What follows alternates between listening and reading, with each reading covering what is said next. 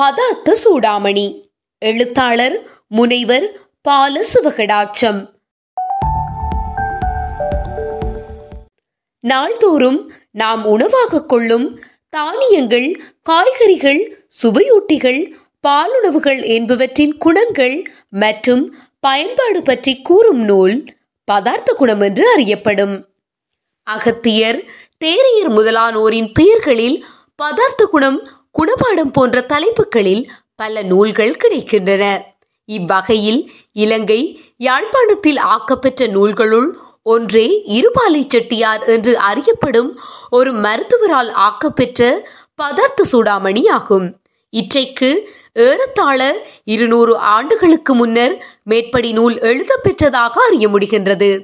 போர்த்துகேயர் ஒல்லாந்தர் ஆங்கிலேயர் ஆகியோரின் இலங்கை வருகைக்கு பின்னர் ஆக்கம் பெற்ற நூலாகையால் இலங்கை இந்திய நாடுகளுக்கு இவர்களால் அறிமுகப்படுத்தப்பட்ட பல்வேறு உணவு வகைகள் குறிப்பாக மிளகாய் புகையிலை கொய்யா என்பவை பற்றியும் இந்நூலில் கூறப்பட்டிருப்பதை பார்க்கலாம். யாழ்ப்பாணத்து செகராச சேகர மன்னன் காலத்தில் ஆக்கப்பெற்ற ரசவர்க்கம் எனும் நூல் முழுமையாக இன்னமும் கிடைக்கவில்லை என்பதை ஏற்கனவே அறிய தந்துள்ளேன் அதே சமயம் நாம் அன்றாடம் உட்கொள்ளும் உணவுப் பொருட்களின் குணங்கள் குறித்து பேசும் பதார்த்த குணம் எனும் பழம்பெரும் நூலும் கிடைக்கவில்லை. எனினும் பதார்த்த குணம் எனும் நூலிலிருந்து கிடைத்த பாடல்களை ஆதாரமாக கொண்டு யாழ்ப்பாணத்தில் பதார்த்த சூடாமணி எனும் நூலும் இந்தியாவில் பதார்த்த குண விளக்கம் பதார்த்த குண சிந்தாமணி ஆகிய நூல்களும் பிற்காலத்தவரால் ஆக்கப்பெற்றன.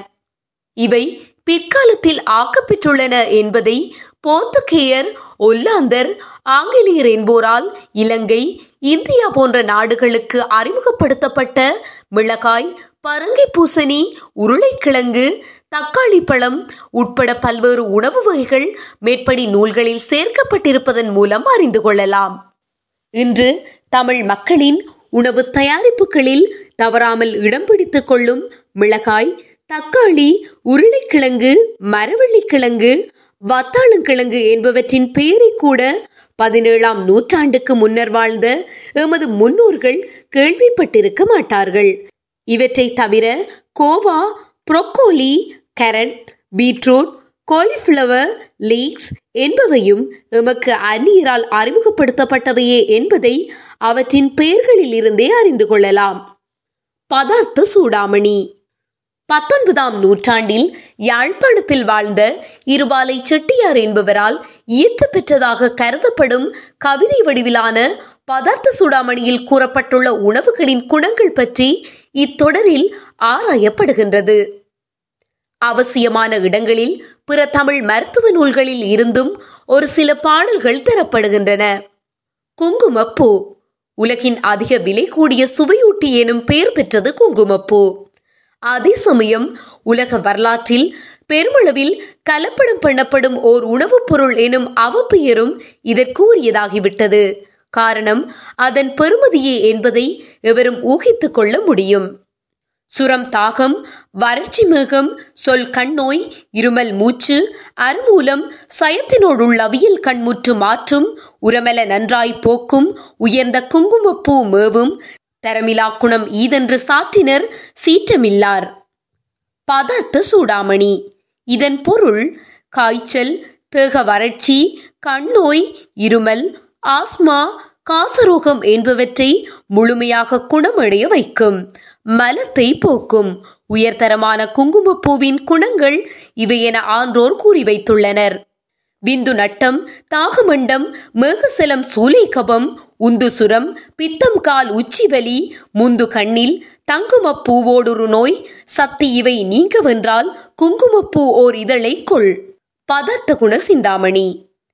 இதன் பொருள் விந்திழப்பு தாகம் சலரோகம் சூலை சளிக்கட்டு காய்ச்சல் பித்தம் கால்வலி உச்சிவலி கண்ணில் பூ வாந்தி என்பவை தீர வேண்டுமென்றால் குங்குமப்பூவில் ஓர் இழையை கொள்வாயாக. குங்குமப்பூவை கண்டால் கூறு கொண்ட பீனிச நோய் தங்கு செவி தோடன் சலதோடம் பொங்கு மதுரரோடன் தொலையுமாதர் கருப்ப உதிரதோடன் கலரும் ஓர். பதார்த்த குண விளக்கம். இதன் பொருள் பீனிச நோய் காது நோய் சலரோகம் சர்க்கரை நோய் மற்றும் பெண்களின் கற்பரத்தம் தொடர்பான நோய்களுக்கு குங்குமப்பூ மருந்தாக பயன்படும். மேலதிக விவரம். ஆறு அங்குலம் முதல் எட்டு அங்குலம் வரை உயரமான உருண்டை வடிவிலான கிழங்கிலிருந்து தோன்றும் ஆறு முதல் பத்து வரையிலான இலைகளும் ஒன்று அல்லது இரண்டு ஊதா நிற பூக்களும் கொண்ட ஒரு தாவரத்திலிருந்து குங்குமப்பூ பெறப்படுகிறது. தெற்கு ஐரோப்பாவை பூர்வீகமாக கொண்ட இத்தாவரம் இன்று Iran Spain India Austria France கிரேக்கம் இங்கிலாந்து துருக்கி ஆகிய நாடுகளில் பயிரிடப்படுகிறது. உலகில் சந்தைப்படுத்தப்படும் குங்குமப்பூவில் எண்பது சதவீதத்திற்கும் கூடுதலான பங்கு ஈரானில் விளைகின்றது. உலகிலேயே அதிவிலை கூடிய சுவையூட்டி குங்குமப்பூ. குங்குமப்பூவின் தரத்தின் அடிப்படையிலேயே அதன் விலை நிர்ணயம் செய்யப்படுகிறது. ஸ்பெயினில் உற்பத்தி செய்யப்படும் சுத்தமான குங்குமப்பூ ஒரு ராத்தல் அமெரிக்க டாலர் மூவாயிரம் முதல் ஐயாயிரம் வரை விற்பனை செய்யப்படுகிறது. ஓரளவு தரமான குங்குமப்பூ ஒரு கிராம் எட்டு டாலருக்கு வாங்க முடியும். இதன்படி கணக்கு பார்த்தால் இன்று ஒரு கிராம் குங்குமப்பூவின் விலை இரண்டாயிரத்து அறுநூறு இலங்கை ரூபாவாகும். யாராவது குறைந்த விலையில் குங்குமப்பூ தர முன்வந்தால் அது போலி குங்குமப்பூ என்பதை உடனடியாக புரிந்து கொள்ளலாம். இதற்கு ஏன் இந்த விலை என்ற கேள்விக்கு விடையளிப்பதற்கு குங்குமப்பூ எவ்வாறு பெறப்படுகிறது என்பதை விளக்குவது அவசியமாகின்றது. குங்குமப்பூ என்பது தனிப்பூ அல்ல. பூவின் உள்ளே சிவந்த நூலிழை போன்ற மூன்று கிளைகளை உடைய சூல்முடி காணப்படும். இந்த ஸ்டிக்மா எனப்படும் சூல்முடியே குங்குமப்பூ எனும் பெயரில் பயன்படுத்தப்படும் வாசனை திரவியமாகும். ஒரு அவுன்ஸ் குங்குமப்பூ தயாரிப்பதற்கு ஏறத்தாழ பதினான்காயிரம் ஸ்டிக்மாக்கள் தேவைப்படும். இதன்படி ஒரு ராத்தல் குங்குமப்பூ தயாரிப்பதற்கு எழுபத்தையாயிரம் மலர்களிலிருந்து குங்குமப்பூவின் ஸ்டிக்மாக்களை கைகளினால் பிரித்தெடுக்க வேண்டும். இந்த மனித உழைப்புக்கான செலவை ஓரளவு ஊகித்துக் கொள்ள முடியும். அத்தோடு வருடத்துக்கு ஒரு கிழமை மாத்திரமே இத்தாவரத்தில் பூக்கள் பூக்கின்றன என்பதையும் நாம் கவனத்தில் கொள்ள வேண்டும். எங்காவது குறைந்த விலையில் குங்குமப்பூ கிடைக்கிறது என்றால் அதை உடனே வாங்கிவிடாதீர்கள் அநேகமாக அது போலியாகத்தான் இருக்க முடியும். உலக வரலாற்றில் குங்குமப்பூ. அசிரியா என்பது இன்றைய சிரியா ஈரான் ஈராக் மற்றும் துருக்கி ஆகிய நாடுகளின் சிறு சிறு பகுதிகளை உள்ளடக்கிய ஒரு பிராதன சாம்ராஜ்யம்.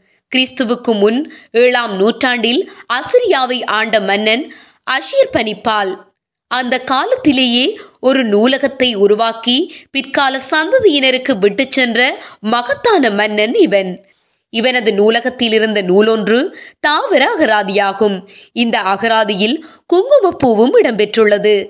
பண்டைய ரோமாபுரியில் குளியலுக்கு நறுமணம் கொடுக்க குங்குமப்பூ பயன்படுத்த பெற்றது இங்கிலாந்து மன்னன் எட்டாம் ஹென்ரியின் அந்தப்புற பெண்மணிகள் தமது கூந்தலுக்கு சாயமூட்ட குங்குமப்பூவை பயன்படுத்தியதாகவும் அதனால் சமையலுக்கு குங்குமப்பூ கிடைக்காமல் போகலாம் என நினைத்த மன்னன் அந்தப்புற பெண்களை குங்குமப்பூவை அழகு சாதனமாக பயன்படுத்த தடை விதித்ததாகவும் வரலாறு கூறுகின்றது. அராபியரின் மருத்துவத்தில் இடம் பிடித்த குங்குமப்பூ அவர்களால் எட்டாம் ஒன்பதாம் நூற்றாண்டுகளில் ஸ்பெயின் நாட்டுக்கு அறிமுகப்படுத்த பெற்றது. சஃப்ரோன் எனும் இதன் ஆங்கில பெயர் அசப்ரன் எனும் அரபு சொல்லிலிருந்து பிறந்ததாகும். குங்குமப்பூவின் மருத்துவ பயன்பாடு. கர்ப்பிணி பெண்கள் குங்குமப்பூ சாப்பிடுவதன் மூலம் பிறக்கும் குழந்தை சிவப்பாக இருக்கும் என்பது ஒரு நம்பிக்கை. இது வெறும் நம்பிக்கை மட்டுமே. ஒரு குழந்தையின் நிறத்தை தீர்மானிப்பது ஜீன்ஸ் எனப்படும் பரம்பரை அலகுகள் மட்டுமே. ஒரு ஆபிரிக்க நாட்டு கருப்பின தம்பதியருக்கு வெள்ளை தோலும் நீலக்கண்ணுமுடைய பிள்ளை பிறக்க முடியுமா? அப்படி ஒன்று பிறந்தாலும் அது அவர்களுடைய குழந்தைதான் என்று உலகம் ஏற்றுக்கொள்ளுமா? உண்மையில் சுத்தமான குங்குமப்பூ அளவுக்கு மீறி சாப்பிட்டால் கருச்சிதைவு ஏற்படக்கூடும். சாதாரணமாக கடைகளில் குங்குமப்பூ என்ற பெயரில் குறைந்த விலையில் கிடைப்பது சிவப்பு சாயம் ஏற்றப்பட்ட தேங்காய் பூ போன்ற போலிகள் என்பதால் இந்த போலி குங்குமப்பூ பெரிய தாக்கம் இதனையும் தோற்றுவிப்பதில்லை. ஆஸ்மா இருமல் சளிக்கட்டு நித்திரை குறைவு வாய்வு சூதகவலி அரளி நோய் போன்ற பல்வேறு வியாதிகளுக்கு குங்குமப்பூ மருந்தாக பயன்படுகிறது. ஆண்களில் துரித விந்து வெளியேற்றம் மலட்டுத்தன்மை ஆகியவற்றை போக்கவும் இது உதவும். அல்சைமர் எனப்படும் அரளி நோய் ஆரம்ப கட்டத்தில் உள்ளவர்கள் குங்குமப்பூ பதினைந்து மில்லிகிராம் ஒரு நாளைக்கு இரண்டு தடவைகள் எடுத்து வருவது நல்ல பலனை தருவதாக சமீபத்திய ஆய்வுகள் தெரிவிக்கின்றன. சமீபத்தில் உடற்பருமனை குறைக்கும் அற்புத மருந்தாகவும் குங்குமப்பூ பிரபலம் அடைந்துள்ளது மனச்சோர்வு பசியுணர்வு என்பவற்றை குறைப்பதற்கு குங்குமப்பூ பெரிதும் உதவுகின்றது. பசியை குறைத்து சாப்பிடும் உணவின் அளவை குறைப்பதன் மூலமே உடற்பருமனை குறைக்க குங்குமப்பூ உதவுகின்றது. கோவிட் பத்தொன்பது நோயாளிகளின் கடுமையான சுவாச நோய் குறிகுணங்கள் மற்றும் கோவிட் பத்தொன்பதுக்கு பிந்தைய பிரச்சனைகள் என்பவற்றை சமாளிக்கவும் தனிமைப்படுத்தலின் போது ஏற்படக்கூடிய மன அழுத்தம் மற்றும் பதற்றத்தை கட்டுப்படுத்தவும் கூடிய மருந்து பொருள்களின் தயாரிப்புகளில் குங்குமப்பூவின் ரசாயன உள்ளடக்கங்கள் சேர்க்கப்படக்கூடிய வாய்ப்பு உள்ளது. சமையலில் குங்குமப்பூ.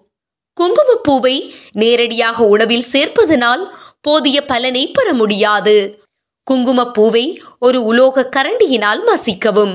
சுடுநீரில் அல்லது பாலில் முப்பது நிமிடங்களுக்கு குங்குமப்பூவை ஊறவிட்ட பின்னர் ஊறவைத்த பாலை அல்லது நீரை உணவில் சேர்க்கலாம்.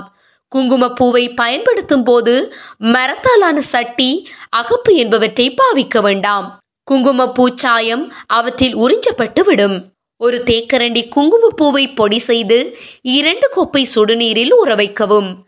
தண்ணீர் குளிர்ந்ததும் அதனை ஐஸ் கியூப் தட்டுக்களில் ஊற்றி குளிர்சாதன பெட்டியில் உறைய வைக்கவும். குங்குமப்பூ ஒரு விரல்பிடி அளவுக்கு பதிலாக உறைந்த ஐஸ் கியூப்களை ஒவ்வொன்றாக பயன்படுத்தலாம். வெளிச்சமும் ஈரப்பதனும் இல்லாத இடத்தில் குங்குமப்பூவை சேமித்து வைக்க வேண்டும். குங்குமப்பூ எனும் பெயரில் சந்தைக்கு வரும் போலிகள். குங்குமப்பூவின் பயன்பாடுகள் காரணமாகவும் அதற்கு கொடுக்கப்படும் விலை காரணமாகவும் கலப்படங்களும் குங்குமப்பூ எனும் பெயரில் போலி தயாரிப்புகளும் சந்தைக்கு வருவது இன்று நேற்றல்ல பல நூறு வருடங்களுக்கு முன்பிருந்தே நடைபெற்று வரும் ஒரு நிகழ்வாகும். முந்தைய காலங்களில் ஐரோப்பாவில் குங்குமப்பூவில் கலப்படம் செய்தோருக்கு வழங்கப்பட்ட தண்டனைகள் கொடூரமானவை. பிரான்சில் ஆயிரத்து ஐநூற்று ஐம்பதாம் ஆண்டு மார்ச் பதினெட்டாம் தேதி இரண்டாம் ஹென்றி மென்னரின் ஆணைப்படி கலப்படம் செய்யப்பட்ட குங்குமப்பூ பறிமுதல் செய்வதும் எரிக்கப்படுவதும் மற்றும் குற்றவாளிகளுக்கு உடல் ரீதியான தண்டனைகள் வழங்குவதும் சட்டமாக்கப்படுகின்றது. ஜெர்மனியில் ஆயிரத்து நானூற்று நாற்பத்தி நாலில் ஜாப்ஸ்ட் ஃபைன்டெக்கர் என்பவர் அவர் வைத்திருந்த கலப்படம் செய்யப்பட்ட குங்குமப்பூவுடன் சேர்த்து எரிக்கப்பட்டார். ஆயிரத்து நானூற்று ஐம்பத்தாறாம் ஆண்டில் குங்குமப்பூவில் கலப்படம் செய்து பிடிபட்டு சிக்கிய ஹான்ஸ் கோல்ஃபிலே லியன்காட் ஃப்ரே என்போருடன் மற்றும் ஒரு பெண்ணும் உயிருடன் புதைக்கப்பட்டனர். இன்று கலப்படம் செய்வோருக்கு அத்தகைய தண்டனைகள் வழங்கப்படுவதில்லை. குங்குமப்பூ சந்தையில் கலப்படமும் போலி தயாரிப்புகளும் பெருகிவிட்டன. இந்தியாவில் குங்குமப்பூ எனும் பெயரில் விற்பனை செய்யப்படுவற்றில் ஐம்பத்தி இரண்டு சதவீதமே தரமான குங்குமப்பூ என்ற உண்மையை ஆய்வாளர்கள் கண்டறிந்துள்ளனர். முப்பது சதவீதமானவை தரம் குறைந்தவை என்பதும் பதினேழு சதவீதமானவை கலப்படம் செய்யப்பட்டவை என்பதும் அறியப்பட்டுள்ளது. குங்குமப்பூ என்ற பெயரில் விற்கப்படும் பல்வேறு வகையான போலி பொருட்கள் கண்டறியப்பட்டுள்ளன. சோளப்பொத்தியின் தும்புகள் துருவிய தேங்காய்ப்பூ போன்ற தேர்ந்தெடுக்கப்பட்ட சில தாவரப் பொருட்களுக்கு செயற்கை சாயமூட்டி அவற்றை குங்குமப்பூ என்று சந்தைப்படுத்துவது அல்லது சிறிதளவு அசல் குங்குமப்பூவுடன் கலந்து விடுவது கலப்படம் செய்வோரது பொதுவான நடைமுறையாகும். சில சமயங்களில் மோசடி செய்பவர்கள் தங்கள் குங்குமப்பூவின் அசல் சூல் முடிகளுக்கு பதிலாக அவற்றின் கீழ் உள்ள வெண்ணிற சூல் தண்டுகளுக்கு சிவப்பு சாயம் அடித்து குங்குமப்பூ என்று நுகர்வோருக்கு விற்கிறார்கள். போலிகளை இனங்கண்டு கொள்வது அப்படி. உண்மையான குங்குமப்பூவை தண்ணீரில் போட்டால் அது ஒருபோதும் உடனடியாக தண்ணீருக்குள் அமிழ்ந்து விடாது மிதந்து கொண்டிருக்கும். இலைகள் விரைவாக கீழே படிந்துவிட்டால் அது உண்மையான குங்குமப்பூ அல்ல என்பதை அறிந்து கொள்ளலாம். தண்ணீரில் சேர்க்கப்பட்ட குங்குமப்பூ தனக்குரிய சிவப்பு நிறத்தை உடனடியாக விட்டுவிடாது. இதனால் குங்குமப்பூ சேர்க்கப்பட்ட தண்ணீர் முதலில் மெல்ல மெல்ல மஞ்சள் நிறத்துக்கு மாறும். பின்னர் நேரம் செல்ல செல்ல ஒரேஞ்சு நிறத்துக்கு மாறும். நீங்கள் வாங்கிய குங்குமப்பூவை தண்ணீரில் போட்டவுடன் தண்ணீர் சிவப்பு நிறத்துக்கு மாறினால் நீங்கள் வாங்கியது சிவப்பு சாயம் ஊட்டப்பெற்ற போலி குங்குமப்பூ என்பதை அறிந்து கொள்ளலாம். சாஃப்ரோன் என்பது இதன் ஆங்கில பெயர். குரோக்கஸ் செட்டைவஸ் என்பது குங்குமப்பூவின் தாவரவியற் பெயர் தொடரும்.